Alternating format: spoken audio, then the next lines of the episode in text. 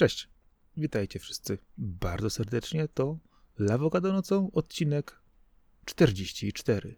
Ja nazywam się Marcin Temkowiak, czyli Sakora, a ze mną tradycyjnie jest nasz Kordian, Arkadiusz Ogończyk, czyli Kaskad. Ale wstęp, no, no nie wiem, czy, czy za bardzo Kordian, ale dobrze, że nie Korwin, to najważniejsze. Dzień dobry wszystkim, e, witam. Będziemy dzisiaj rozmawiać o grach wideo. Postaramy się przynajmniej e, Omówimy też wątki mesjanistyczne w tych produkcjach, zajmiemy się e, kwestiami zbawienia oraz też e, herezji, e, ale nie dzisiaj. No, herezji to, to akurat nie, nie jest trudno znaleźć herezję w branży i w materiałach, które powstają na temat branży gier, ale skoro już zrobiliśmy to, co trzeba w styczniu, czyli zakończyliśmy etap Lawokado podsumowujący zeszły rok, to możemy na świeżo wejść w 2022. Teraz już jesteśmy aktualni. E, no i wypadło na to, że najświeższą dużą informacją przed nagraniem jest to, że Sony kupi, kupiło, jeszcze nie kupiło, kupuje Bungie. Jest e, deal dopięty, no wiadomo, że jeszcze przelewy i wszystkie prawne sprawy muszą się dopełnić, ale Bungie staje się wewnętrznym studiem Sony. Zastanawia mnie jedno. E, czy to jest jakiś e, wyścig zbrojeń z Microsoftem? Czy po prostu ktoś komuś nadepnął na odcisk? E, wiesz co, szczerze mówiąc, nie wydaje mi się, żeby to był wyścig zbrojeń, ponieważ ostatnim swoim ruchem, czyli zakupieniem Activision Blizzard, Microsoft potwierdził, że, że nie ma co się z nim ścigać i on jest w zupełnie innej lidze i to nie jest wyścig z nimi.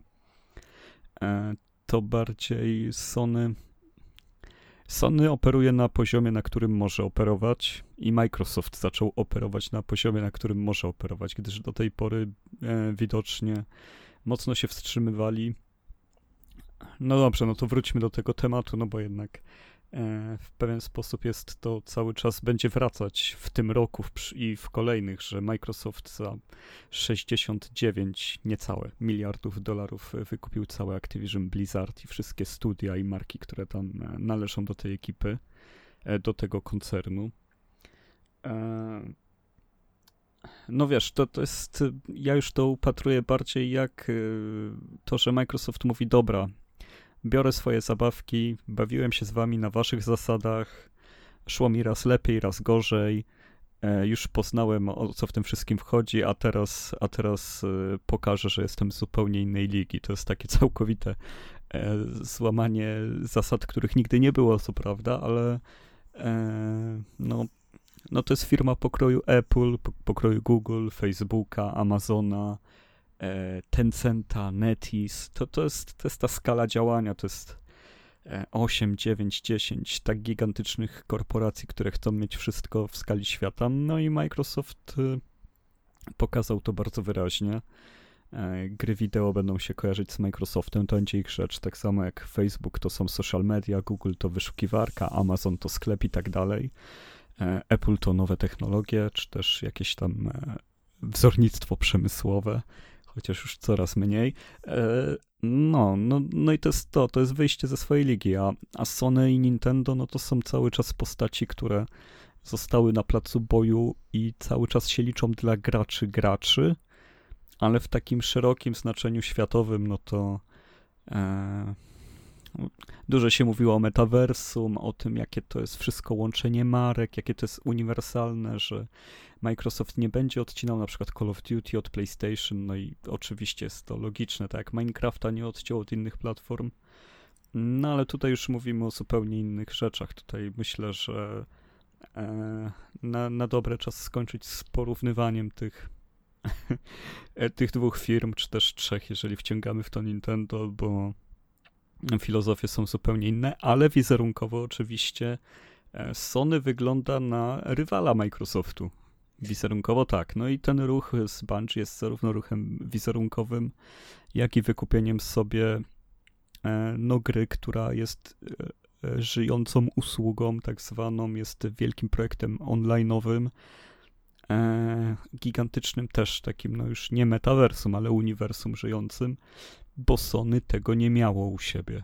E, tak jak Microsoft e, potrzebował wykupić Activision Blizzard z tego samego powodu, żeby mieć World of Warcraft i żeby mieć Kinga, czyli mieć w końcu gry mobilne, bo Candy Crush jest tam jednym z największych, albo największym właściwie cukiereczkiem.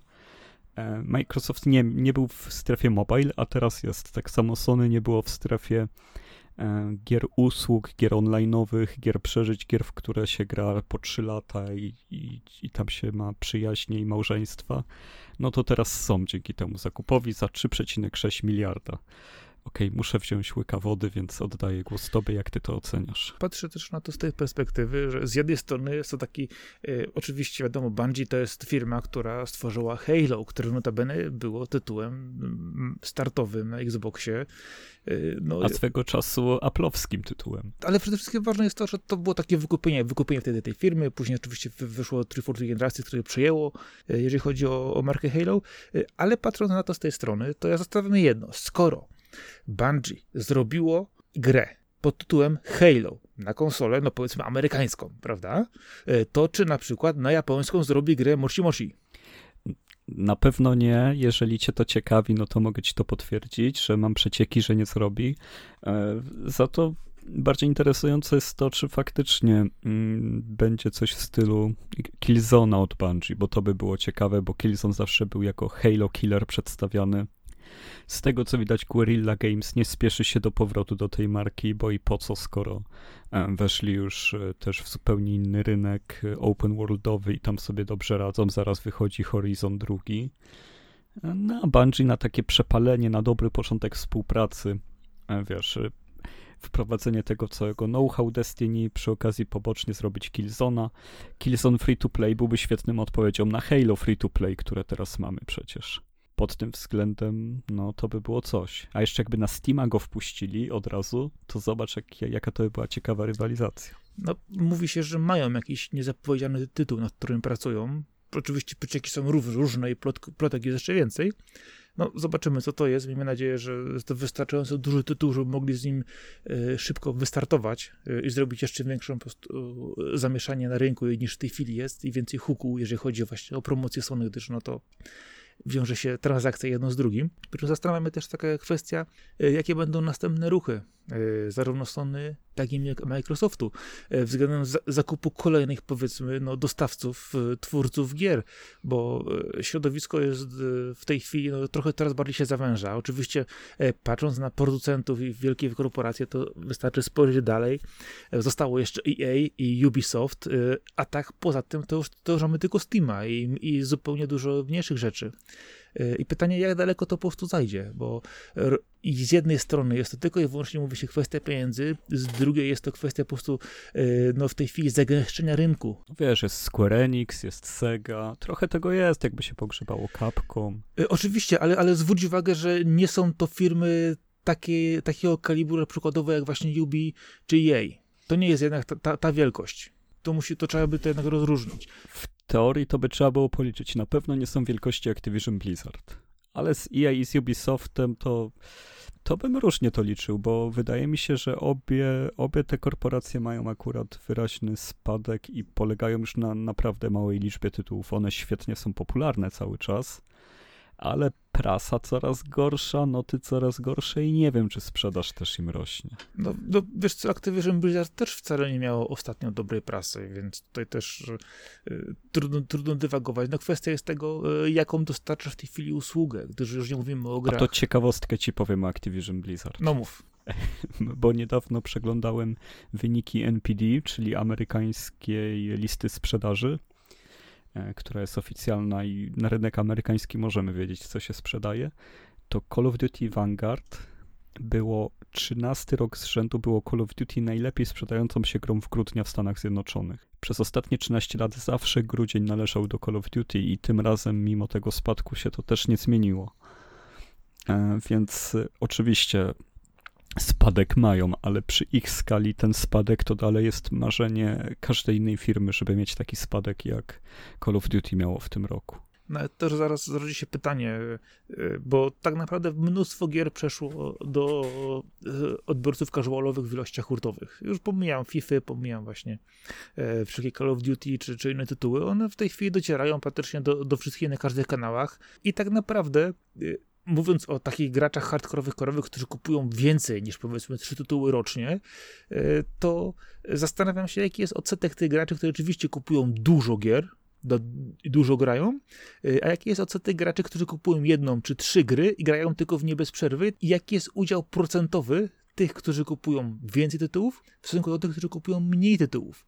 Bo wydaje mi się, że w tej chwili e, gry tak się mocno zakorzeniły e, w, u odbiorców po prostu dozorowych w, w różnej grupie wiekowej, że w tej chwili tak naprawdę no ten, ten rynek, kiedyś mówiło się o e, małym rynku, który się rozrasta, który rośnie, bo coraz więcej ludzi gra, a w tej chwili okazuje się, wydaje mi się, że coraz więcej ludzi gra, ale jest zamknięty w takich małych, bardzo hermetycznych bańkach. Oczywiście olbrzymich pod względem e, ilości wydanych egzemplarzy danego tytułu. To się raczej pokrywa z tym właśnie, tak jak mówisz, e, gaming się tak rozrósł, że e, te rzeczy, które wydają się nam bańkami, no to są takie osobne społeczności, ale to nie wpływa na to nie zaburza też obrazu, który budują osoby, które kupują masę gier, próbują ich, lubią single playery to są e, te grupy, które wsiąkły w jakiś online, on, ich się uzbiera miliony, a i tak graczy, którzy są zupełnie inni, jest kolejne miliony. Każdy...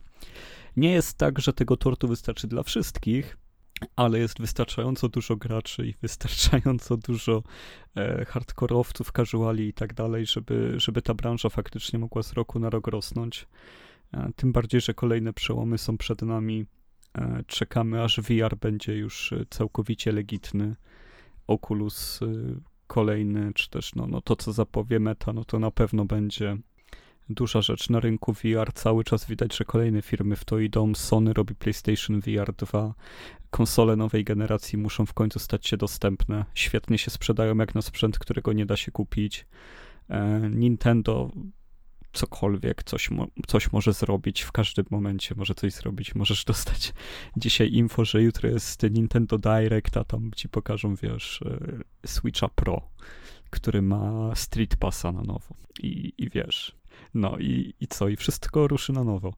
E, myślę, że granie zrobiło wielką robotę w docieraniu do, do nowych ludzi ale to trzeba, wiesz co, trudno jest to zauważyć z naszego punktu siedzenia, gdyż wydaje mi się, że w Polsce i tak utknęliśmy cały czas w tym, w tym miejscu, że gry są dla dzieci, wiesz, to jest, aż, aż nie przechodzi mi to przez gardło w 2022 roku, ale ciągle mamy takie coś u nas. Nie, nie, nie wiesz to, nie wiem, nie wiem jak to, jak to postrzegasz, ja dużo osób yy, znam w wieku powiedzmy i 40, i 50 lat, i, i nastoletnie osoby, y, i takich sposób, którzy mają już swoje dzieci.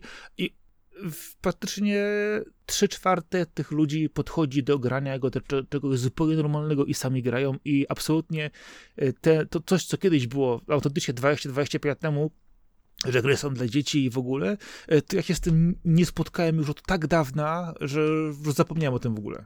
Więc nie wiem. No to chciałbym, tak. Autentycznie nie mam żadnego problemu. Mnóstwo ludzi wokół mnie gra e, bardzo różnie, jeżeli chodzi o kwestie pokoleniowe. Ale ty masz jakieś in, inne uniwersum u siebie, gdzie na hulajnogach się jeździ i na skateparkach zamiast na deskach, więc. Ej, ale ja ci muszę dużo tłumaczyć. Uwa- no to masz dygresję teraz. Posłuchaj, doczekałeś się dygresji. E, ostatnio, jak były te takie straszne wielkie ulewy, e, i bardzo dużo wszystkiego latało w powietrzu, to w tym skateparku zatkały się odpływy i ze skateparku zrobił się basen. No to piękna pętla, no bo skateparki wywodzą się z basenów, e, które są suche, więc lepiej się nie da. A tam ewidentnie po prostu zatkało się wszystko i cały, ca, cała ta rynna wielka wypełniła się wodą i było, było po jeżdżeniu.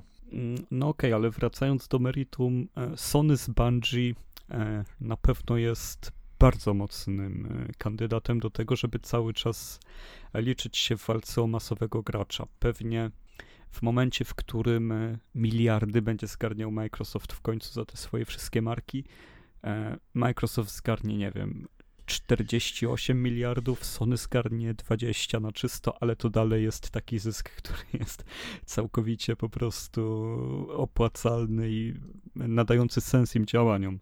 E, chcę nakreślić, że Microsoft po prostu będzie zarabiał dużo więcej pieniędzy niż Sony i Nintendo, ale Sony i Nintendo cały czas będą zarabiać tyle, żeby być gigantami w pewien sposób. E, no i czekamy, czy będą to zmieniać te wszystkie usługi streamingowe z czasem i, i zmiana pokolenia całkowita. E, ale też mówiąc o samych studiach PlayStation, no Bungie z tego co liczyłem, czy też starałem się wygooglać, ale ja tak też nie do końca ufam, bo często mnie oszukuje internet. To powinno być 19 studio wewnętrzne Sony. A to bardzo, bardzo dobry wynik. Mieć 19 studiów first party. E, no, Microsoft po tych wszystkich zakupach aż tak dużo więcej ich nie ma. Więc jest ok. Ale tu nie policzyłem studiów Microsoftu, to jest moja optyka. No ale to myślę, że to jednak pomimo obecności rynku obydwu firm, to jest y, w tej chwili porównywanie ich, to raczej jest kwestia porównywania skali wielkości yy, i tego, który z promowanych tytułów będzie lepiej przykładowo przyjęty przez rynek w danym momencie, Y, który lepiej zarobi, gdyż, no, prawda, prawdę powiedziawszy, wielkość Microsoftu w stosunku do Sony jednak jest przytłaczająca y, i możliwości ich finansowe też. Dlatego wydaje mi się, że kwestia tutaj leży rzeczywiście tylko i wyłącznie w odpowiednich tytułach i odbiorze ich przez graczy, a jeżeli po prostu coś pójdzie nie tak, to pewnie Microsoft znowu kupi kolejne studio, wyda, nie wiem, 400 miliardów na... Myślę, że nie. Myślę, że nie może, gdyż kwestie E, monopolu są bardzo teraz na świeczniku i oni już sobie nie mogą pozwolić na kolejną aż tak dużą transakcję, jeżeli chodzi o prawo w Stanach Zjednoczonych. Znaczy tak, w Stanach Zjednoczonych tak, każdy, każda kwestia tego zakupów dużych korporacyjnych muszą być rozstrzygane przez sąd, to jest, to jest wiadome, e, ale już też czytają właśnie kwestie, że równie dobrze mogą po prostu podzielić to jako Microsoft Europa, i kupować tam ile wlezie, y, a być tylko zależni, w, zależni po prostu w, w części na przykład y, zarządu, a mieć oddzieloną, oddzieloną tak naprawdę kwestie to finansowe. Już wtedy zależy od interpretacji, a wiadomo, że prawo amerykańskie jest precedensowe, przynajmniej te, tak jak mówiliśmy kiedyś, nie bycie specem od prawa amerykańskiego to jest zupełnie inna kwestia, ale, ale wiemy, że praktyki monopolowe w tym momencie blokują to, żeby na przykład kupić Ubisoft. E, Microsoft nie, nie wyda znowu 70 miliardów na kolejny zakup w najbliższych kilku latach. No nie no, myślę, że musiałby 400 wydać. Myślę, że musiałby wydać 400 przynajmniej. Ale, ale Sony przy takich zakupach jak Bungie, no to może sobie jeszcze na kilka pozwolić i e, załóżmy, że jesteś Sony, e, siedzisz w Kalifornii niestety zamiast w Tokio i, idziesz na zakupy właśnie. Tylko z takich realnych w tym momencie, że faktycznie, żeby nie mówić o Ubisoftie, jak myślisz, jaki jest taki najbardziej realny zakup, który by się przydał Sony, e, tak z głowy na ten moment? Powiem ci, że nie wiem, bo byłem zupełnie zaskoczony tym y, ruchem ich odnośnie Bungie nie zastanawiałem się nad tym, bo tak naprawdę dzisiaj, kiedy nagrywamy, ten news pojawił się wczoraj, jest zupełnie, zupełnie świeżynką i nie zastanawiałem się nad tym kompletnie. No ja właśnie e, tak sobie rozmyślałem, czy to byłby japoński deweloper, czy zachodni, bo, bo to jednak nie wiem, czy kolejny japoński jest im potrzebny, podczas gdy oni mają tak dobrą relację z każdym japońskim deweloperem tak naprawdę, który chce się ukazywać w Europie i w Stanach i oznosić tam sukcesy, no to bez e, wsparcia Sony trudno to zrobić. E, wiadomo, że Square Enix i Sega to są zbyt duże firmy. A może powinien zwrócić się do Kojimy? No to by było takie bardzo naturalne. E, tylko nie wiem, czy Hideo jest człowiekiem, który chciałby wrócić do tego, żeby mieć szefów. Tak, wiemy, to, to jest akurat kwestia dosyć, dosyć drażliwa, między właśnie dlatego też poszedł na swoje, y, ale zrobienie przykładowo gry na, na zlecenie w jakimś ograniczonym zakresie, gdzie powiedzmy dostałby ramy, y, że ma wyglądać tak, a nie inaczej, a resztę rób sobie sam, no to jest to myślę kwestią zawsze do gadania. Uważam, że robienie ekskluzywów przez Kojima Studio jest bardzo możliwe na PlayStation, ale wykupienie studia Kojimy już nie. Bardziej bym myślał właśnie o czymś w stylu, jeżeli Japonia, no to e, Platinum, właśnie też myślałem o Platinum. Myślałem o Platinum, ale tak się zastanawiałem, kurczę, czy to, czy to nie byłby taki ruch trochę, no... No i byłby bardzo wymowny ruch w środowisku graczy, gdyby to było From Software. No to to, w ogóle. To ale... byłby potężny ruch, y, taki hardkorowo, żeby ich udobruchać tak, jak to zrobili, wykupując Evolution Series y, turnieje Evo. Hmm. E, hmm, hmm. Jeżeli chodzi o inne części świata, no to bym myślał o Devolverze tylko. Devolver ma genialną paletę i genialne dojścia i no to jest wydawca tak naprawdę, ale, ale wiemy, że Devolver działa e, całkowicie inaczej, jeżeli chodzi o ich działania rynkowo-marketingowe, dojścia i wyłapywanie perełek indie. E, I to by było najciekawsze, ale też Devolver niedawno wszedł na giełdę i jak ja widziałem, jak oni są genialnie wycenieni, no to nie wiem, czy to będzie Sony miało portfel. Platinum wydaje się być naturalnym ruchem, pasuje idealnie, e, przy czym e, biorąc pod uwagę decyzyjność Sony, podejrzewam, że skończy się na Microidzie. O i to, żeby, żeby chociaż tyle. Przecież oni jak zamykali te studia ostatnio, co robiły im Ape Escape, te Japan Studio, to tragedia, tragedia. Ale myślę, że to się skończy na dealach na ekskluzywy bardziej niż na wykupieniu studiów. E, w tym momencie mają na to środki. No dobra, no to news między, powiedzmy, że zamknięty. Bungie w Sony to jest bardzo dobra wiadomość i bardzo ciekawy fikołek, chichot losu. Będzie wariacja Halo w wersji japońskiej, czyli Moshi Moshi i będziemy zadowoleni. Serio liczę na, na Killzona free to play od nich. Albo wystrzelą Destiny 3 i będzie wesoło. No dobrze, a teraz e, coś naprawdę istotnego. 25-lecie Final Fantasy VII.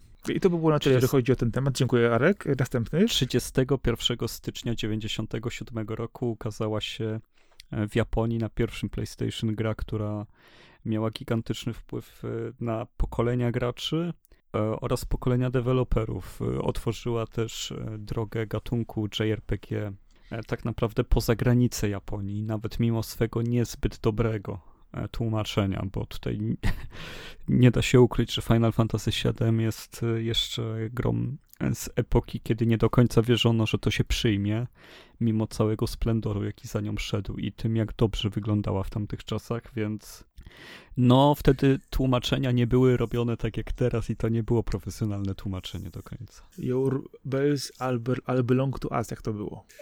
No, no ale no to, to nie aż tak, nie aż nie tak, aż ale tak. Final Fantasy VII ma e, dosyć kanciaste tłumaczenie. Ja je oczywiście kocham i, i, jestem do niego przywiązany. Uczyłem się na nim języka angielskiego, bo to Słychać to do dzisiaj. z PlayStation i jest to gra, w którą grałem trzymając żółty słownik do angielskiego na kolanach, żeby zrozumieć o co chodzi. E, więc, więc no tak, no te 25 lat mm, to jest Ojej, no, no genialna historia. No, no ja nie mogę się nachwalić Final Fantasy VII. Uważam cały czas, że jest grą, której nie można sobie odpuszczać. Nie wyobrażam sobie rozmawiania o tym, jak wygląda branża, czym powinny być gry, czym są gry i czym były gry. Bez Final Fantasy VII jestem niesamowicie zaskoczony tym wielkim powrotem, który poza remake'iem, który się ciągle ciągnie, e, jeszcze inne projekty tam zapowiedziano, ten Ever Crisis, e, Final Soldier, czy Last Soldier jest jakaś tam e, ten Battle Royale. Arek, ja już się dawno, dawno pogubiłem w tych po, po, podczęściach Final Fantasy VII. Dla mnie ważnym jest to, że 31 stycznia, ale 1999 roku okazał się Silent Hill. Dobrze, Sakura, to ja ci powiem coś, co ci ułatwi e, rozpoznawanie tych e, części, w których się pogubiłeś. No, dajesz. One idą alfabetycznie. To jest tak, że najpierwszy spin-off to było Advent Children, czyli A.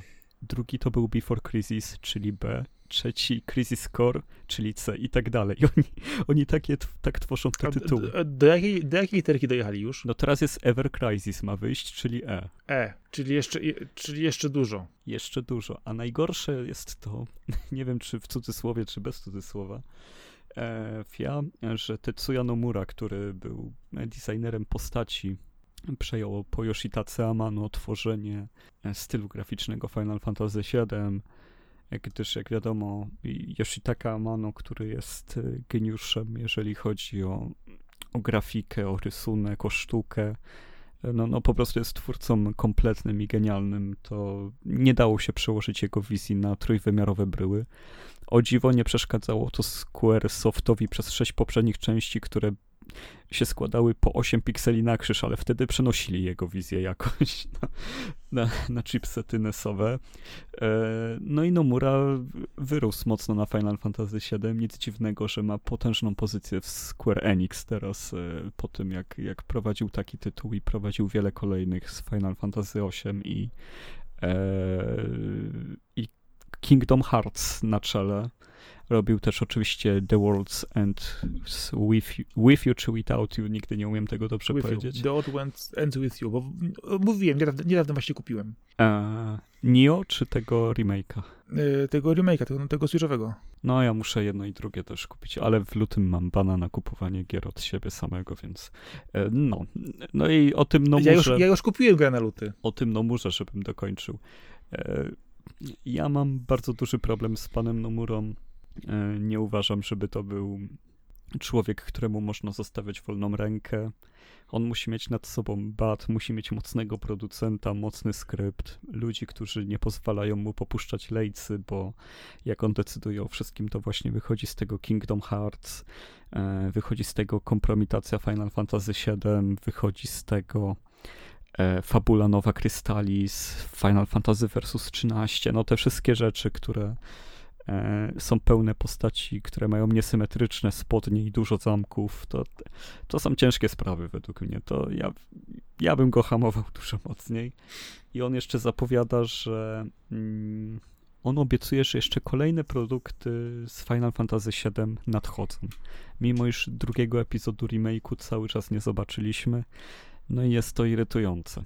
Mimo całej miłości do Finala 7 liczę, że ten rok, który ma być rokiem świętowania, rokiem urodzinowym, to będzie rok dostawania gier Final Fantasy VII. No. To ja myślę, że w takim razie na pewno ukaże się tytuł e, Final Fantasy vs Kingdom Hearts i będzie po prostu hitem. Sakura, to jest ciekawe, co mówisz, gdyż yy, szykuję się, żeby na Lowokado wrzucić tekst, który pokazuje, jak Final Fantasy Versus 13 połączyło się z Kingdom Hearts w e, w dodatku do Kingdom Hearts 3 w final endingu jest powiązanie tych dwóch serii.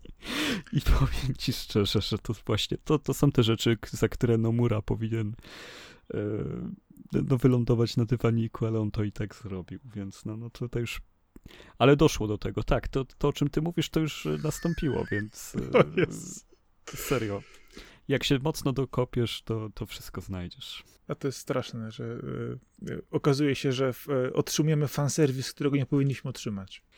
Wiesz co, może i to jest straszne, ale jak, y, jak już w końcu opublikuję ten tekst i zobaczysz, co tam się stało, ty to, to nie będziesz wiedział, czy to jest genialne, czy głupie. To, to jest właśnie to w Nomurze też, że, że często jest coś tak idiotycznie głupiego, że aż czujesz, że tam była jakaś iskra Boża, że był ten geniusz i, i to, jest fascynujące w tym człowieku. no ale no nie będę spoilerował, bo, bo może jeszcze komuś to, to, to popsuć jakąkolwiek zabawę albo niespodziankę, ale też dzięki e, temu, że to ostatnio natrafiłem na to i obejrzałem, przypomniałem sobie, jak piękne jest Final Fantasy XV, które się narodziło z Versus 13 i jak bardzo kocham 15, więc skoro już mówimy o siódemce, to chcę wspomnieć, że moim drugim ulubionym Final Fantasy jest Final Fantasy XV i jest bardzo genialne i w tym momencie je bardzo, bardzo kocham. E, no a co tam jeszcze w branży? Chciałem tylko zapytać, jaki będzie e, tytuł e, Final Fantasy na, na literkę Ły? EU. Łabądź. Ale to S, jako, jako Swan, więc to, to nie, to nie. Banal, banalnie proste. Łabądź song, Swan song. O Boże. Ty, ty, masz, czy ty masz odpowiedź na wszystko, jeżeli chodzi o Final Fantasy? 7 to możliwe. Nie, nie, to, to powiem ci szczerze, ja się gubię w Final Fantasy 7. Ja, ja tak idę na pewniaka, ale, ale jak, jak ja sobie pomyślę, co tam w sumie się działo i jak ja chcę, spróbuję to posklejać, to aż tak dużej różnicy między Final Fantasy VII a Dark Souls, gdzie poznaje się fabułę ze strzątków, jakichś tam zapisków, przedmiotów, to, to aż takiej różnicy nie ma. Tam jest wszystko tak momentami posklejone na ślinę, ale jest to fantastyczne, wielkie i epickie, więc e, ja, mi ja, to wystarczy. Ja rozumiem, bo i jeden, i drugi tytuł dla ciebie jest czymś fantastycznym i, i no, okej, okay, ja, ja, już to przyjmuję. Ale nie ze względu na to, że nie rozumiem fabuły. Ja bardzo nie lubię tego momentu, kiedy nie wiem, co się dzieje na ekranie w japońskich RPGach, ale postanowiłem to zaakceptować e, też. E, szczerze mówiąc, odkryłem, że ja nie potrzebuję super spójności dzieła, nie potrzebuję tego, żeby wszystko było wyjaśnione. Wręcz mnie męczy to przywiązanie do tej logiczności i wyjaśniania rzeczy w grach, które e, no, no bez uciekania w ten tani myk, że y, dysonans ludonarracyjny się pojawia, bo Lara Croft zabija człowieka, a Jelonka nie mogła. No, to, to nie o to chodzi, ale twórcy gier za bardzo starają się wytłumaczyć, że ich świat jest prawdziwy, ale no, my jesteśmy graczami, my wiemy, że nie jest. My chcemy się cieszyć właśnie tym, że nie jest prawdziwy świat, że on może przypominać prawdziwy, że może nas zaskakiwać realizmem, ale no taka super logika, to, to jest przesada według mnie. No ale to jest przede wszystkim zabawa. Czasami, czasami oczywiście trzeba to kleić e, na ślinę i przyklepie, przyklepać, żeby się trzymało, a innym razem jechać tak po bandzie, żeby to w ogóle było po prostu tylko i wyłącznie, wiesz, dobrą zabawą i temat, kwestią po prostu tylko kolejnego krzyku, wow, dajcie więcej, ja chcę jeszcze więcej, jeszcze więcej. No i to, na tym to polega. Przecież gry, gry to jest przyjemność, to, to, to jest fan, to jest e, kwestia zagospodarowania własnego czasu. No i e, powiedzmy sobie szczerze, no jest to sp głównie sposób na odprężenie się. E, a wiemy, że no to gry mają różny, oferują różny poziom i, i skomplikowania, i, i głupizny, i mądrości, i wszystkiego. Ale wiesz co, powiem ci, że jeżeli chodzi o kwestię Final Fantasy VII, przede wszystkim dla mnie, to dla mnie zawsze to była, to była ta gra, która była dawno temu, jak byłem nastolatkiem, Rzeczywiście wtedy się to e, przyjemnie grało, było czymś nowym, świeżym i innym.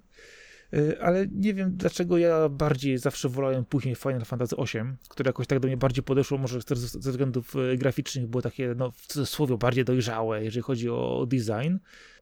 I ta część do mnie bardziej docierała. Final Fantasy VII było takim, wiesz, fajnym, fajnym kolorowym Pokémonem, który tam, wiesz, lata biega, skacze, jest długie i dużo się dzieje, ale w pewnym momencie po prostu zaczęło mnie nużyć.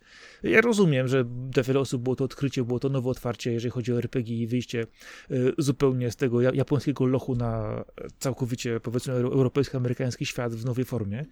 Y, ale no, odcinanie kuponów trwa nadal. E, jeżeli dalej są ludzie, którzy są w stanie za, za, za to zapłacić, dobrze się przy tym bawić, no to co ja będę im zabraniać? No do, do mnie to nie trafia. Wiem, że są odbiorcy, fajnie, bawcie się dobrze, ja mam swoje klocki. No, na pewno e, siódemka jest jedyną częścią serii, która mogłaby właśnie po 25 latach cały czas żyć w ten sposób i e, generować nowe produkcje. Ale wiesz, kto nie będzie generował nowych produkcji albo automatów? Sega. No wiem, no wiem. Sega zamyka całkowicie swój, swój biznes e, automatowy salonów arcade. E, wszystkie lokale i wszystkie maszyny e, zostają zamknięte, będą nieczynne. Skończyło się. To ja ci powiem, że ja mam to szczęście, że w 98 roku byłem w Londynie i byłem w tej wersji londyńskiej tego przybytku. Dawno temu, wiem, że to było też otwarte przez krótko, przez parę lat, e, ale do dzisiaj pamiętam po prostu ten moment wjeżdżania tymi ruchomymi schodami na to piąte piętro w tej ciemnicy z tymi krążącymi wokoło neonami i po prostu ten moment otwarcia na te automaty, ten zupełnie nowy świat. No, rozumiem, że e, tego typu rozrywka w wielu miejscach się już po prostu przyjadła, gdyż gry weszły na salony z konsolami innymi rzeczami, że nie, nie jest to pacinko, które y, ma zupełnie inne źródła. No zamyka się kawał historii, szkoda. Wiesz co, no ja myślę, że tu COVID przyspieszył to, co musiało się stać. No oczywiście jest szkoda, ale też zobaczmy, jak to wyglądało. W Polsce nie było ani jednego takiego miejsca. Ale w swoim czasie mieliśmy takie budy obwoźne z napisem gry wideo, tak, baraki. E, w miejscowościach e, wakacyjnych, e, czy to nad morzem, czy w górach, zawsze były takie salony gier. One były otwarte często przez wiele, wiele, wiele, wiele lat. Powiem ci, że jeszcze tak z 8-9 lat temu widziałem jeszcze niektóre były otwarte nad Polskim Morzem. Nie wiem, jak jest teraz, bo w, później już jeździłem zupełnie inne miejsca na wakacje z moimi dziećmi i to głównie pod ich kątem patrzyłem. Y, a na przykład mam jeszcze zdjęcia kilku takich, które już wtedy były zamknięte, y, ale wyglądały tak samo i przywoływały te wspomnienia y, za dzieciaka po prostu, kiedy tych stare metalowe 20 złotówki, które były wycofane z obiegu, były e, nabite na przykład jakimś tam, nie wiem, e, młotkiem, czy dodatkowo miały dziurkę wykręconą i wiadomo było, że to z tego salonu, bo w drugim salonie mają dwie dziurki na przykład, żeby nie kręcić tych e, cudzysłowie żetonów. E, wiesz co, no, no to jest jakiś tam kawał wspomnień. No ja niestety nie miałem okazji być w salonie Segi, byłem tylko w tych, o których ty mówisz.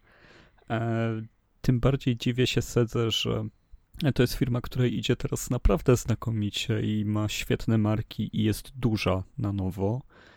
E, że nie zdecydowali się właśnie jako taki event zostawić, wiesz, na przykład jednego w Japonii, jednego w Europie, tak jak jakiś Disneyland z tego zrobić, że no, no, nawet dopłacać do interesu, no ale to jest jakaś wtedy reklama, jest to coś, co ich wyróżnia, jest to jakiś punkt wycieczkowy. Gdyby zostały tylko dwa na świecie salony na przykład, to jest to zupełnie inny news, gdyby, niż ten, który mamy teraz, że zamykamy wszystko. Wiesz co, ale to jest, to jest fala, która w tej chwili też się przewija przez Japonię na, na, na wielu poziomach, jeżeli chodzi właśnie o miejsca, do których można wyjść pójść ze znajomymi coś załatwić, bo tak samo zamyka się Sega, na przykład zamyka się, zamyka się całe na przykład sieć Gundam Cafe, czyli po prostu jest tematycznych, kawiarni tematycznych. Jak się wejdzie w ten temat więcej, okazuje się, że mnóstwo takich przybytków praktycznie znika, bo ludzie, tak właśnie wspominałeś wcześniej, y, z powodu COVID-ów, ale i też wiadomo, współczesnej technologii i obcowaniu głównie cyfrowym i zdalnym, no nie odczuwa potrzeby pójścia w takie miejsce, jak to było kiedyś wcześniej. I to rzeczywiście bardzo mocno, coraz e, bardziej po prostu odbija się to e, na rynku. Oczywiście wiadomo, nie tylko w Japonii, ale na całym świecie, ale tam akurat w przypadku tych bardzo tematycznych, czy to właśnie e, kafe, kafejek, czy po prostu miejsc, gdzie można było pograć, widać to właśnie bardzo mocno, bo wydaje się wręcz, że po prostu znikają ikony, które powinny, to wydawałoby się zawsze być. No, no, no to by było coś, gdyby był tak jak jest Pokémon Center, no to jeden taki Sega Arcade w Tokio, chociaż jeden na świecie zostawić, no... No cóż, no, widocznie uznali, że trzeba odciąć wszystko na twardo, e, że nawet generowanie tak niewielkich kosztów w skali całego biznesu Segi jest e, no, niepotrzebne. E, mam nadzieję, że wszystkie automaty pójdą na jakieś aukcje inne i więksi hardkorowcy będą mogli skupować i ktoś odbuduje ten salon albo jakiś e, chory miliarder e, przejmie całość i, i na przykład e, zakocha się w Polsce i w Polsce i w Polsce jakiejś i przyjedzie i pod Wałbrzychem na przykład by, by postawił. To, to by było piękne. To wiesz co, to przypomina mi tą historię z tym y, wesołym miasteczkiem, co Michael Jackson chciał kiedyś budować w Polsce. Co tak się zachwycił naszym krajem i... No, no bo było czym, no przecież. To, dwa razy było, 96, 97 bodajże pamiętam, to też było takie, wiesz, och, bo otwierał się świat, u nas pojawiały się gwiazdy i, i w ogóle i ten, i miał to miał wesołe miasteczko tam gdzieś pod Warszawą, czy gdzieś tam w okolicach otworzyć w ogóle. Wszyscy, wiesz, tam się kłaniali i tak dalej, a potem, wiesz, Nie pojechał... wiem, wie, wiem, że to było duże wydarzenie, ale nigdy nie załapałem się na Michael Jacksonomanie, więc... Znaczy nie, ja szanuję, ma sporo fajnych piosenek, e, wiesz, ja, zapisał się w historii muzyki, pomijam wszystkie inne rzeczy, które się wokół tego wywiązały, e, czy był winny, czy był niewinny, jak to wyglądało oczywiście, e, ale no, muzyki, którą stworzył mu nie odbierzemy, natomiast sposób życia jego był taki, a nie inny, no i to już bezpośrednio po prostu później uderzyło i w osoby, które go znały, no i sposób po prostu prowadzenia biznesu po latach, który też, no, yy, no powiedzmy sobie szczerze, no Michael Jackson na końcu po prostu zbankrutował, no, prze, przesadził. No, nie tylko on, no, to jest znana e, przypadłość amerykańskich gwiazd z tamtej epoki. E, no ale, no ale wracając do Segi, to na szczęście zostaną nam te automaty w serii Yakuza. Tam zawsze będzie można wejść liczę, że kolejna odsłona Jakuzy to będzie taka, która jeszcze będzie miała największy w ogóle ze wszystkich y, części e, Salon Arcade, żeby to wszystko uczcić. A może odtworzą w całości ten ostatni, który był, od A do Z, ze wszystkim y, i tak naprawdę odpalisz sobie Jakuzę y, i skończy się tym, że będziesz właśnie tylko po tym salonie i grać na tych wszystkich automatach, a całą resztę fabuły to w ogóle zapomnisz, że nie będziesz robić nic, bo patrząc na ciebie jest to całkiem możliwe. E, to jest akurat przykład czegoś, co może e, zadziałać w metaversum, e, że faktycznie odpalisz sobie Google Oculus i tam będziesz miał pokój, który będzie automatem Segi, wielkim salonem Segi z automatami. I to będzie chociaż jakoś zachowane to, co było i dostępne dla ludzi pod każdą jakby szerokością geograficzną. E, jest dużo wizji zastosowania właśnie VR-a i może zachowywanie tego typu miejsc e, to będzie coś, co, co nam pozostanie, bo realia są nieuniknione i, i całkowicie e, bezwzględne. No, nie opłaca się mieć salonów arcade. No tutaj chyba się musimy ze sobą zgodzić. No, to coś no, już no, wyszło niestety z obiegu. No tak samo właśnie tak mówiliśmy, no, no, gry kiedyś były, wywodzą się z tych automatów, e, później dopiero weszły do domów, a sposób, sposób zarabiania, zarabiania nie wiadomo, że w Japonii jeszcze 20 lat temu to miało bardzo dobrze e, się powodziło, miało, miało po prostu swoje miejsce, ale no czas zweryfikował wszystko, no jeżeli możesz wydać trochę więcej kasy na grę, która możesz dla siebie w całości próbować z nią grać ile, ile razy chcesz, a nie musisz wrzucać tych po prostu stujonówek w ilościach hurtowych do tego automatu, no po prostu czasy się zmieniły i niektóre rzeczy no, muszą odejść, pomimo tego, że są legendarne, pomimo tego, że warto byłoby zachować je właśnie też często jako wartość muzealną, wartość po prostu y, jakiegoś takiego dużego sentymentu, y, no to wszystko kosztuje i utrzymanie tego typu biznesu no, po prostu pokazało y, dobitnie, że no, jest już niewykonalne. Ale wiemy, że to nie oznacza do końca tego, że Sega już nie będzie produkować automatów, gdyż właśnie na indywidualne zamówienia oni dalej chyba zostawiają jakąś tam część swojej linii produkcyjnej, więc o ile salony znikną, tak jeszcze jest e, szansa na to, że sama produkcja automatów nie będzie sztuką, która całkowicie wyginie. Chociaż z drugiej strony produkcja automatu to teraz coś, co każdy może zrobić w domu. Wystarczy Raspberry Pi do tego e, płyta USB i, i, monitor.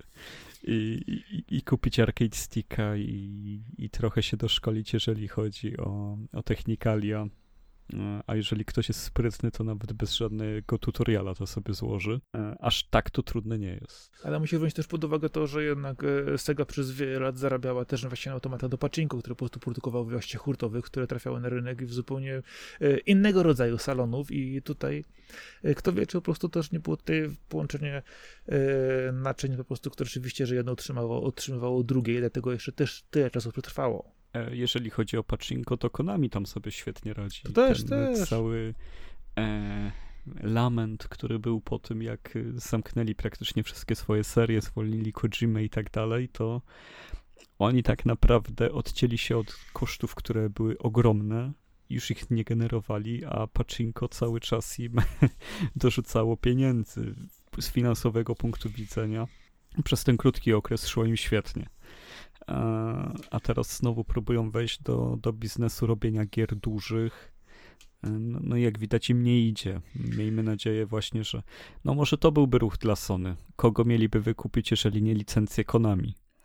E, skoro Konami już na tym nie zależy, może nie trzeba kupować Konami, tylko przy, przyjdzie pan z Sony z walizeczką, powie tyle lat razem pracowaliśmy, proszę, tu jest e, sterta za Metal Gear Solid, tu za Castlevania, tu za Prevo, e, tutaj za Bombermana.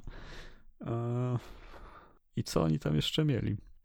No załóżmy, że na, że na ten moment to wystarczy, ale do, do przejęcie marek Konami byłoby tu dobrym ruchem na pewno Sony, jeżeli oni szukają jakiejś kontry dla działań Microsoftu, które ostatnio wszystkich przykryły czapką. No ale komu jeszcze nie idzie? Kto na przykład zainwestował i mu nie wyszło i chciał też wejść na rynek free-to-playków i co? Ubisoft. E, niedawno odpiłem się od newsa, że gra Hyperscape, która jest Battle Royale, Royalem free-to-play, e, która została pokazana latem 2020 roku, e, niedługo zostanie zamknięta, jej serwery znikną. Ja nawet nie wiedziałem, że ta gra istnieje, a tu się okazuje, że Ubisoft e, no, pracowało nad tym na pewno nie 100 osób, bo Ubisoft nie robi gier poniżej 300 osób, bo to jest poniżej ich godności, więc tam pewnie 8 studiów z każdego zakątka świata robiło drzewa i dostarczało asety, żeby ktoś w Kanadzie to posklejał. E, no i mieli swojego Battle Royala, którego przegapiliśmy, który miał być pewnie czymś między Apexem a e, PUBG a Fortnite'em. Wiesz no co? i nie pykło. Ja ci powiem, że ja pamiętam, gdzieś to mi wyskoczyło w, przy którymś razie właśnie w aplikacji Ubi, y, że jest, że tam krzyczy, pokazuje kolorki. Y, wyglądało to nawet ok, ale zupełnie mi to nie ruszało. Wiesz, ko kolejna gra, w której po prostu biegasz z bronią i strzelasz do wszystkich naokoło. I kwestia właściwie wydaje mi się, dlaczego to po prostu nie wypaliło, to zawsze, zawsze są proste rzeczy. Y, za mało zainwestowaliście, y, jest niewystarczająco kolorowo, y, albo na przykład nie, nie ma takiego lore i nie, nie ma takiej ilości po prostu popkulturowych postaci, które po prostu mogłyby tam pozamiatać. No ja nic, nic z tego po prostu w tej grze nie znalazłem. Widziałem, widziałem zajawki, patrzyłem na gameplaye, kurczę, no nic tu nie ma, nic nie widzę, więc nie dziwi mnie to, a nawet powiedziałbym, że dziwi mnie to, dlaczego tak długo, długo to jeszcze przetrwało. Wiesz co, ja bym wystawił trochę inną diagnozę. E, ja to widzę w ten sposób, e, że ta gra zawiera wszystko, co gracze lubią i czego potrzebują, jeżeli to rozpiszesz na kartce. To był bardzo cyniczny projekt, który był, zobacz, mamy 100 E, ludzi na serwerze, mamy FPP, mamy taką grafikę jak lubisz, nie za mocną, nie za ciemną, nie za jasną, nie, nie, nie za taką, nie? E, mamy Battle Royale, wszystko mamy. Proszę, ciesz się tym, a ty mówisz, no tak właściwie to jak tak wszystko mi daliście, to, to ja odkryłem, że jednak mi się to nie podoba. To jest, to, to jest coś w tym stylu, że... To, to, to nie to, to nie to że to był tak skrajnie Excelowy projekt, że aż bolało i trzeszczało i było czuć ten fałsz od samego początku, że e, no oczywiście motywacją powstania każdej gry jest zarobienie hajsu, ale też e, są projekty, które zaczynają się od pomysłu na zróbmy fajną grę i potem zaraz wchodzi kwestia dobra, to robimy ją, ale musimy też ją dostosować do tego, żeby zarobić, a tutaj było całkowicie właśnie coś wyliczonego na to, żeby wypisać wszystko, co jest modne, wrzucić do jednego gara, dać dobrych specjalistów, dać dobrych e, reżyserów pewnie. Zakładam, że każdy człowiek, który tam pracował, to jest dobry profesjonalista. Ale to, to nie mogło się udać. To Jeszcze bym się nie zdziwił, jakby ci ludzie byli z ławeczki Ubisoftu, że oni akurat nie mieli co robić między projektami i wszystkich zebrali z korytarza, to chodźcie, y, będziecie teraz przy tym robić, więc... No, no, no więc y, taka diagnoza. No, no tutaj wyszło na to, że Excel na szczęście nie zawsze ma rację. Tak jakby grę robiło AI, które było tylko chłodno wykalkulowane, jak to ma wyglądać, a nie ma w tym duszy. To jest właśnie to, co bodajże im się, im się po prostu zapomniało i zgubiło, że gra to nie jest tylko E, ilość odpowiednich asetów, e, funkcji e, i sposobu gry, ale to po prostu jest też ten cały feeling gameplayu, który no, tam nie było. Z tym powoływaniem się na duszę to bym przyhamował, ale, ale ogólnie tak, tak. Dokładnie tak. Hyperscape, jeżeli jeszcze nas słuchacie, no to się logujcie. Ale zaraz, ale zaraz, zaraz. Przepraszam cię. E, przepraszam cię bardzo. Ty, ty, ty, ty mówisz, że mam przehamować z duszą. Zadam ci inne pytanie. Czy Final Fantasy VII ma duszę? Oczywiście, że tak. No to nie możesz tego y, zabierać innym grom. Możesz tylko powiedzieć, że po prostu były zbyt chłodno wykalkulowane i nie mają jej. No i tyle w temacie. A nie możesz jej zanegować. Po prostu y, ten termin przy Hyperscape to, to jest żaden, wiesz... No mówię, że zabrakło, zabrakło. Żaden no zabrakło. Żadna kwestia, żeby, żeby w ogóle jej szukać tam tak jak przy Apexie, ale Apex trafił, bo jeszcze zdążył. Jeszcze, chociaż, chociaż też za długo to on też no, nie porządził. No właśnie, jak on wygląda teraz? Jeszcze ludzie grają? Wiesz co, widziałem gdzieś jakieś banerki wyjeżdżały mi, yy, że Apex, Apex Legends, czy on w ogóle jeszcze jest. Ale no to jest to, że skończył się hajs pompowany w streamerów. Wszyscy byli przekupieni na początku, żeby grać przez miesiąc, dwa czy tam cztery. E, i nagle się skończyło i już, y, już y, spadła całkowicie popularność. To są właśnie te, to są te kwestie, które są według mnie naganne. Ja rozumiem, że one muszą być. No, to jest tak samo jak te siłowe rozwiązania Microsoftu. A to kupimy Activision Blizzard. 69 miliardów. Moglibyśmy naprawić pół świata, ale kupimy Activision Blizzard. Yy, Oczywiście, to wiadomo, firma jest po to, żeby kupować inne firmy w problemach, ale, ale wiesz o co mi chodzi. No wiem, no wszystkich, wszystkich, wszystkich nie uratujesz, że mógłbyś nie być dupkiem. No, ale Microsoft nie jest dupkiem przez to, że kupił Activision Blizzard. No. To był skrót myślowy. To był skrót myślowy, żeby nie wchodzić za bardzo w nie, nie wiadomo jakie tematy. E, strona Apex, Apex Legends dalej stoi. Nie, nie klikam, ściągnij tam i tak dalej, patrz, ale strona dalej stoi, więc nie ma informacji, że zamykamy No bo to uciekamy. Respawn to jest najlepsze studio EA i chyba najlepsze zachodnie studio ostatnich lat, czy też ostatniej generacji. E, w ogóle, o, e, wpadło mi do głowy, nie, nie mamy tego w rozpisce, ale potwierdzono, że Respawn robi trzy gry ze świata Star Wars. Ja jestem bardzo zadowolony. Ja nie pamiętam, jaki ty masz stosunek do Star Warsów. Y, e, Okej, to, no to cofnijmy się do czasów nastoletnich. Nie, Sakura. dobra, nie, okej, dobra, spoko. E, krótko, jeżeli chodzi o gry, e, to muszą się spieszyć, bo licencja im się kończy, dlatego muszą szybko je wypuścić. Jeżeli chodzi o Star Warsy, to ja Star Warsy znam od lat e, dawien dawnych, e, jeszcze, jak czyta, jeszcze jak się ukazywały polskie książki e, w pierwszych Jeszcze przed wydaniach. Lukasem znałeś Star Wars. E, Nie, je, no, no, okej, je, je, jeszcze przed, e, przed pierwszą trylogią nową, która się później pokazała. Znałem Star Warsy stare i, Star Warsy książkowe i Star Warsy RPGowe. Później weszła pierwsza trylogia, czyli prequelowa, która była, mhm, wiadomo. E, Później e, weszło to, co w tej Misa chwili... Bubu. Później weszło, weszło to coś, co w tej chwili... Misa Usił, gra w gry. później weszło to coś, co usiłują teraz wymazać oficjalnie, żeby nie było, a wszystkie stare Star Warsy prze, e, prze, przepisali jako Legends. E, Pomimo tego, że jest w trochę nowych książek Star Warsowych dobrych, to te starsze mi się bardziej podobają. E, Mam uraz do tej trzeciej trylogii. E, To, co się dzieje na Disney Plus, to jest inna kwestia. E, Nieustający fanserwis. E, A ja i tak ta- kibicuję Wiedźmą z Da- Datomiry, więc spoko. Okej, uznam, że to jest odpowiedź na moje pytanie. Tak jest. I podkreślę, że cieszę się, że Respawn robi zwłaszcza kontynuację Jedi Fallen Order. Nie mieliśmy okazji o tym mówić na Lawokado. Uważam, że to świetna gra. Ja bym pograł w Nowy Republic Commando.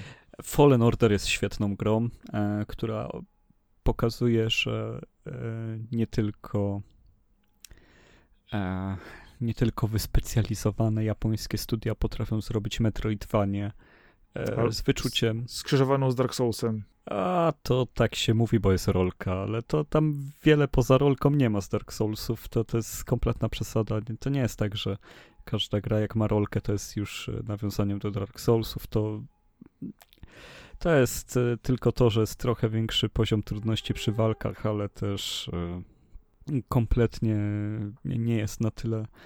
e, To jest ta różnica względem większości gier A, że tutaj zwykły przeciwnik, którego napotykasz na drodze, faktycznie może cię zabić, a nie jest tylko latającą przeszkadzajką do ciebie.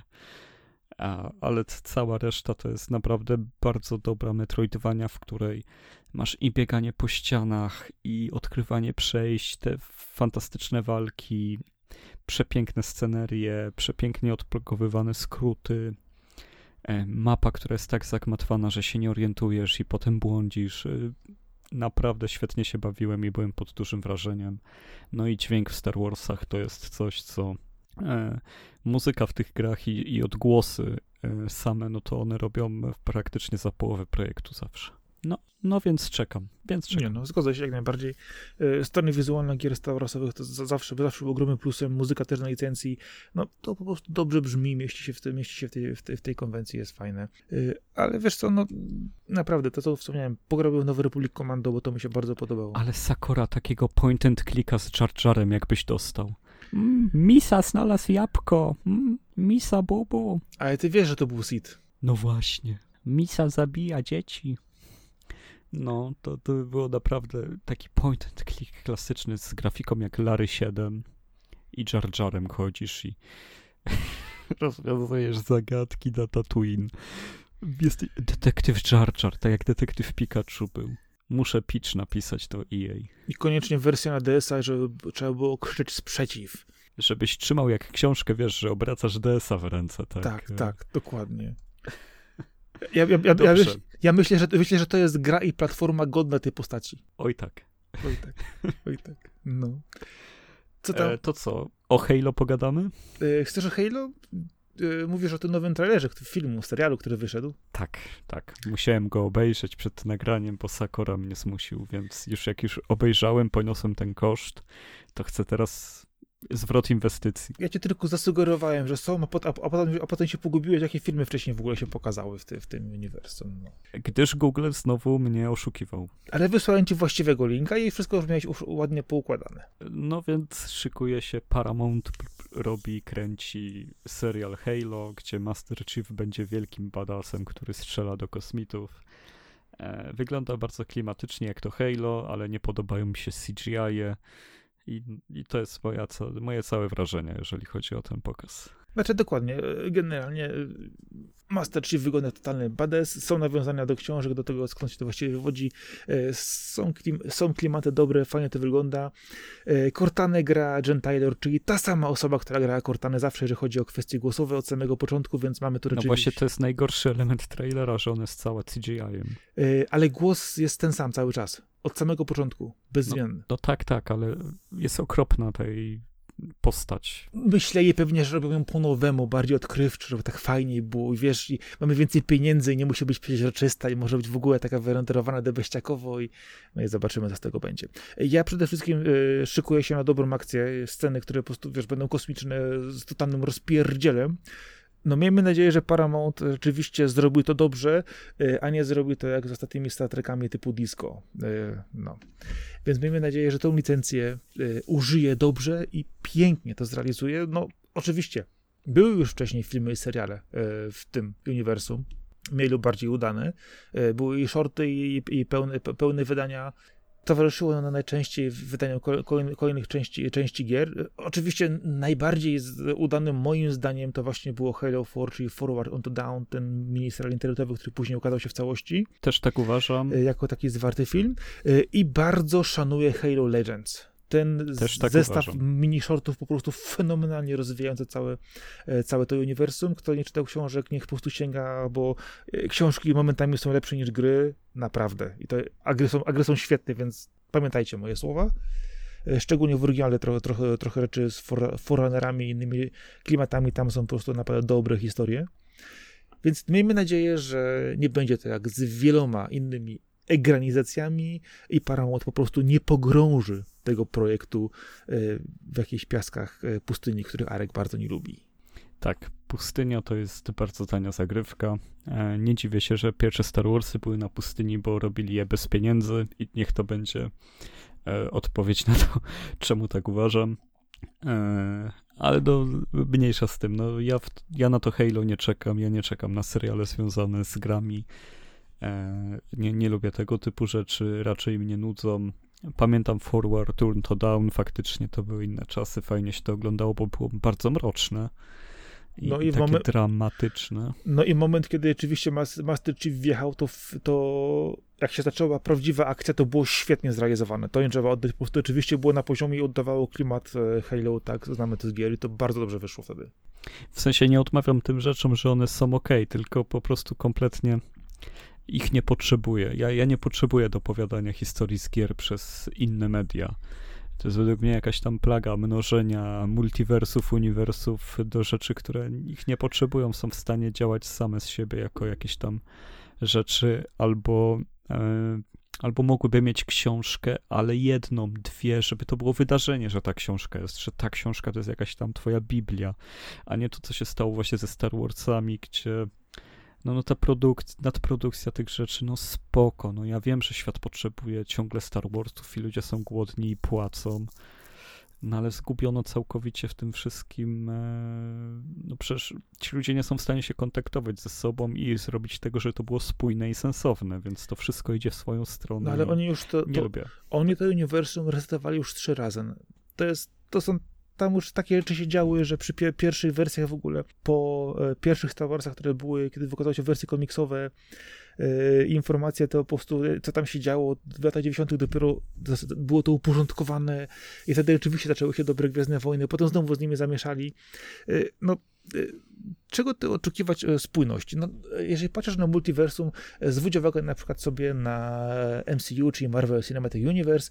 Wywodzą się one oczywiście z komiksu Marvela, bardzo je lubię, fajnie się czyta, po prostu dobra, fajna, po prostu kolorowa pulpa, ale no z drugiej strony ilość resetów postaci, historii i odgrzewania, mieszania ciągle w tym samym garze i po prostu windowania oczekiwań i historii, fanserwisów i tego, co to jeszcze można wymyślić, żeby znowu podbić sprzedaż i e, znowu yy, kolejne historie wymyślać. Okej, okay, jest to fajne, ale myślę, że to jest, to jest, już kiedyś wspominałem, że pewne rzeczy potrzebują zmiany pokoleniowej, yy, a Halo jeszcze się nie, nie doczekało i wymaga jeszcze, podejrzewam, dużego nasycenia rynku yy, tą marką, ewentualnie konkurencją typu Mochi Mochi. Albo zmiany w stylu podejścia, bo na przykład Ghost in the Shell jest e, wybitnie dobrze było prowadzone w te kilka stron, bo to były też takie zamknięte gałęzie. To było e, genialna manga, z której powstały dwa genialne filmy, i potem dostaliśmy dwa genialne sezony Standalone Complex. I to były trzy takie w innym klimacie zupełnie i z innym nastawieniem do widza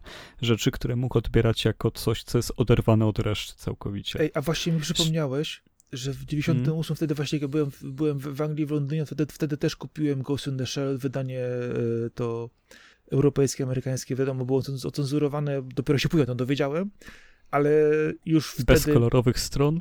Były kolorowe, ale nie było tych fajniejszych stron kolorowych. A.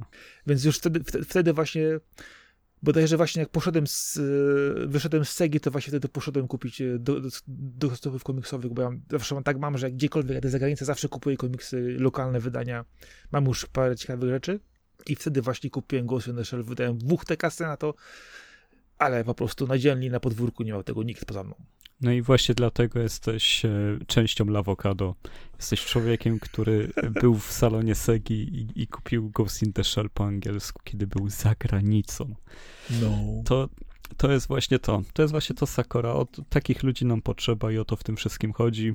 E, ja już zmierzam do końca. Czy chcesz coś jeszcze dodać, zanim się będziemy żegnać? Yy, tak. Albo podjąć jakiś temat? Pod, podejmę temat, bo y, bardzo się nakręciłem na Demon Next Machina. E, który był ostatnio wypił za darmo. E, kurczę, chciałem w ogóle kupić to na Switcha e, i autentycznie po tym jak zainstalowałem i zagrałem, cieszę się, że nie kupiłem.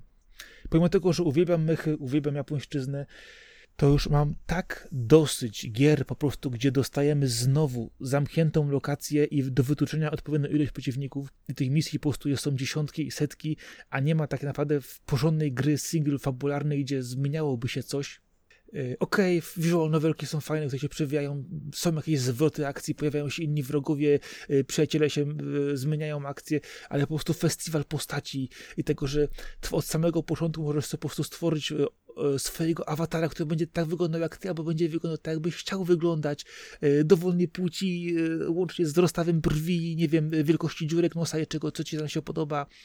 Co z tego, że masz fajnego mecha, co z tego, że mechanika nawet jest dobra, jak znowu dostajesz po prostu coś, co jest tłuczone po prostu z automatu. Tu jest strefa, tu się walczy, wyjdziesz ze strefy, powiemy ci, powiemy ci historię, trochę wymienimy parę zdań, znowu wracasz do strefy i tak dalej, i tak dalej, i tak dalej. Autentycznie myślałem, że Demon Ex Machina jest grą single player bardziej nałożoną na taką fajną, rozwojową y, zabawę, a nie na po prostu znowu ostrzeliwanie się w strefach. No po prostu aż się zdenerwowałem. Spokojnie, w tym roku będziemy mieli na Switchu 13 Sentinels i będziemy w to grać Sakura. Ale muszę jedno powiedzieć, że widać nową technologię, widać fajnie, fajnie działające wiesz, tekstury, środowisko, y, kwestie materiałowe, jeżeli chodzi o 3D. No, Oczywiście, oczywiście nie jest to nie wiadomo, nie wiadomo jak e, zrobione, ale jest całkiem, całkiem fajnie wygląda. Jest ten motyw tymi nieśmiertelnymi immortalami, e, z apokalipsą, tym co to się dzieje na tym, ale sposób podania tego 1500, 100, 900 opcji edycji twojego mecha, twoje, wyglądu twojej postaci, jeszcze masz bazę i możesz kupować lody i w ogóle dają ci boosty i dziwne rzeczy. Naprawdę tęsknię za porządnym, zwartym single player, no nie wiem, 10-15 godzin, gdzie będzie duża różnorodność y, i będzie to trzymało się kupy i ktoś zainwestuje w różne ciekawe, fajne lokacje, rozwiązania fabularne, a nie po prostu tłuczenie czegoś y, autentycznie no, z Excela. E, tu się walczy, tu się pisze, tu, tu się gada, tu się walczy, tu się znowu coś, tu to robimy zwód akcji, tu zamienimy te dwie postacie, ok, a za 20 misji znowu będzie ten wrogiem ten, a, ten, a tamten będzie przyjacielem. Kurczę blade, no takie rzeczy tutaj grałem za dzieciaka 30 lat temu i to się nie zmieniło, y, no nie, nie mogę, po prostu nie mogę, jestem zdegustowany, a tak się nakręciłem na te mechy, tak fajnie to wyglądało, no. Rozumiem. Rozumiem, co mówisz. Ja jeszcze nie zdążyłem wypróbować. E, bo sobie gram w Yokai Watch 2 i się dobrze bawię. I, I normalnie cieszę się, że to się nagrało. I powiedz mi, jak ci się podoba Yokai? Jak w końcu masz tego 3DS-a, Yokaje y, masz też, jak ci się podoba? E, znaczy się, no E, ja już miałem kontakt z, z, tym tytułem, teraz po prostu mogę sobie przy nim posiedzieć. No, uważam, że jest to najbardziej sensowna alternatywa dla Pokémonów. O, widzisz. E, bardzo dobre uchwycenie tego, co w nich e, jest właśnie działające i wykorzystanie tego. No, szkoda, że, że jest też ten problem, co z Pokémonami, że główny bohater jest taki nijaki. Ale no ja bardzo lubię te środowiska, lubię zwiedzać te światy. No i Yokai to jest taka zagrywka, że to są coś pomiędzy duchem a demonem, ale ani duch, ani demon, tylko właśnie yokai, które się psocą ludziom i trzeba je odnaleźć. I to jest e, super fajnie wplecione. No, no bo to jest e, z mitologii japońskiej coś, co jest znane od zawsze, tylko teraz przeniesione na język gier, które są dla dzieci.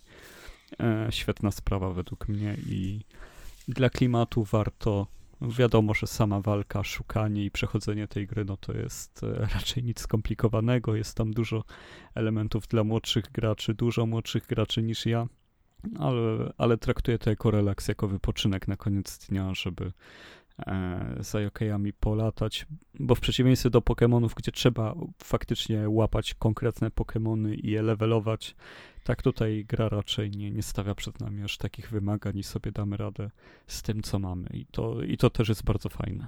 Ale czujesz ten taki vibe tego, tych Summer Games? Powiem ci szczerze, że przy Inazuma Eleven mocniej go czułem. Okej, okay, jasne, jasne. A to też od level 5. No, ale cieszę się, cieszę się, że, że, się, że wreszcie posiadłeś do Yokai. Ja tyle razy mówiłem, się przypychaliśmy, śmialiśmy, ale po prostu mi Yokai skradły serce właśnie tym relaksem, tym spokojem e, i tym, że po prostu możesz sobie znaleźć do, dowolnego stworka, potworka, rozwinąć go, wylewelować jak potrzebujesz i, i, nie musisz mieć konkretnego tego jednego, bo inaczej nie przejdziesz fabularnie. Po prostu bierzesz tych, które ci się podobają, które ci odpowiadają.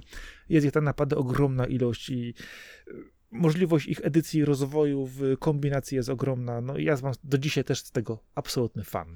A wcześniej jeszcze sobie Luigi's Mansion skończyłem na 3DS-ie. Jedynkę. Ale o tym to już będę pisał na lawo, no. No, to fajnie, fajnie. Ja, ja, ja dwójkę ostatnio gdzieś tam, gdzieś tam jeszcze dokańczałem sobie jeszcze raz i też byłem bardzo zachwycony, bo ta, ta gra się w ogóle nie zestarzała. Absolutnie. No, tam są genialne pomysły. Nie wierzę, że to jest dwudziestoletnia gra, bo tam jestem w szoku w ogóle, co tam się dzieje. To jest całe nowoczesne Nintendo było już pokazane w Luigi's Mansion na starcie GameCube'a. Naprawdę tam jest tyle rzeczy, które do dzisiaj są w grach Nintendo.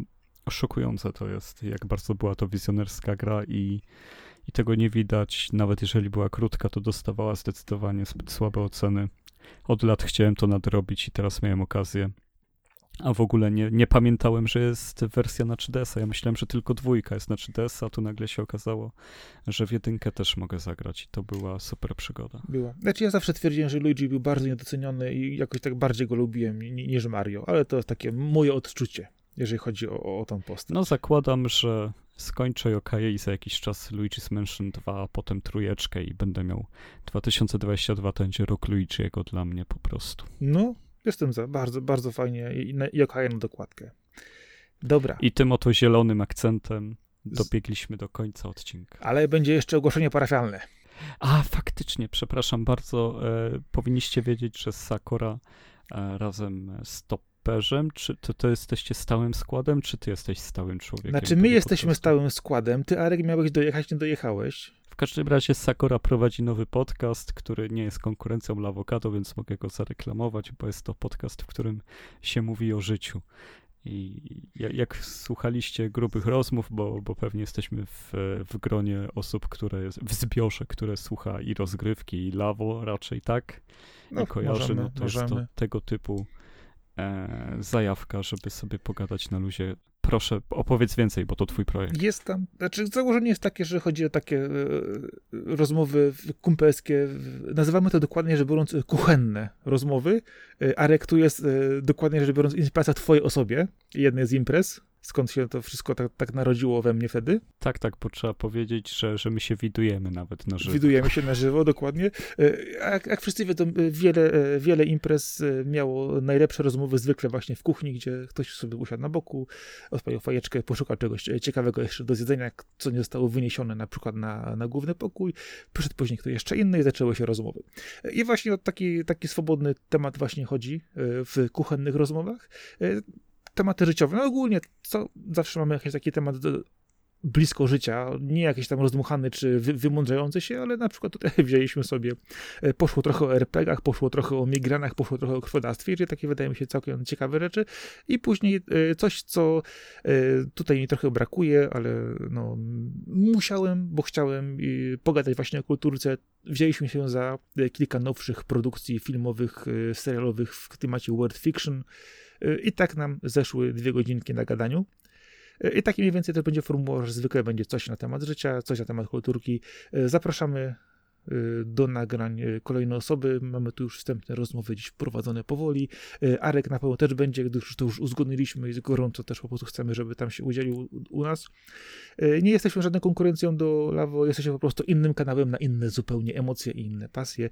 Nazywa się to Kuchenne Rozmowy i w tej chwili praktycznie podpięte jest wszędzie, gdzie można słuchać streamu. Tak, w tym wpisie zalinkuję na końcu oczywiście, będziecie mogli sobie, sobie kliknąć po przesłuchaniu Lawokado nocą będziecie mieli kolejny podcast, więc e, zapraszamy. Jeżeli ktoś chce próbki toperza, to toperz występował u nas w Lawokado w numerze, Lawokado numer 35. Tam był toperz też e, obecny z nami gadał i można sobie zawsze porównać, e, pogadać i zobaczyć, e, czy wam po prostu ta formuła odpowiada. Też zupełnie spokojna na luzie, ale z ogromną ilością dygresji, ale staramy się zawsze wrócić do głównego tematu.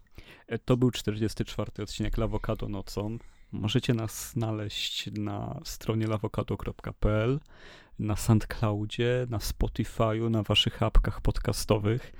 E, postujemy swoje rzeczy na Twitterze i na Facebooku i uwaga, uwaga, dzisiaj wrzuciłem post na Instagrama i to jest początek nowej jakości na naszej komunikacji. Oczywiście, jakiej gry dotyczy ten post? Final Fantasy 15. No właśnie, czyli mamy e, kontynuację. Ale naprawdę ja mam taki nawrót miłości do 15 teraz, że gdybym mógł, to bym rzucił wszystko i sobie zrobił e, ponowne przejście. No, możemy o tym porozmawiać, jak, jak, jakie emocje na przykład y, wywołują u ciebie konkretne, konkretne gry, ja też. I wrócimy dzięki temu tematycznie do Lawokado Podcast, nagramy temat emocje w grach. To, to czekaj, to, to są, to jest za dużo zapowiedzi na jeden odcinek. Ha, dobrze, Powolutku. dobrze, okej, okay, dobrze, dobrze. Wjechał post na Instagrama. Ogólnie, jeżeli nie znajdziecie nas gdzieś jako Lawokado, to Lawokado Box nas znajdziecie i właśnie na Instagramie jesteśmy Instagram slash box. Box jak pudełko z awokado, tylko z L na początku. Rozumiecie, o co mi chodzi. Dziękuję. Był ze mną Marcin Tomkowiak, czyli Sakora. I Arkadiusz Gończyk, czyli Kaska. Cześć, cześć. Cześć, cześć. Dzięki, cześć, na razie.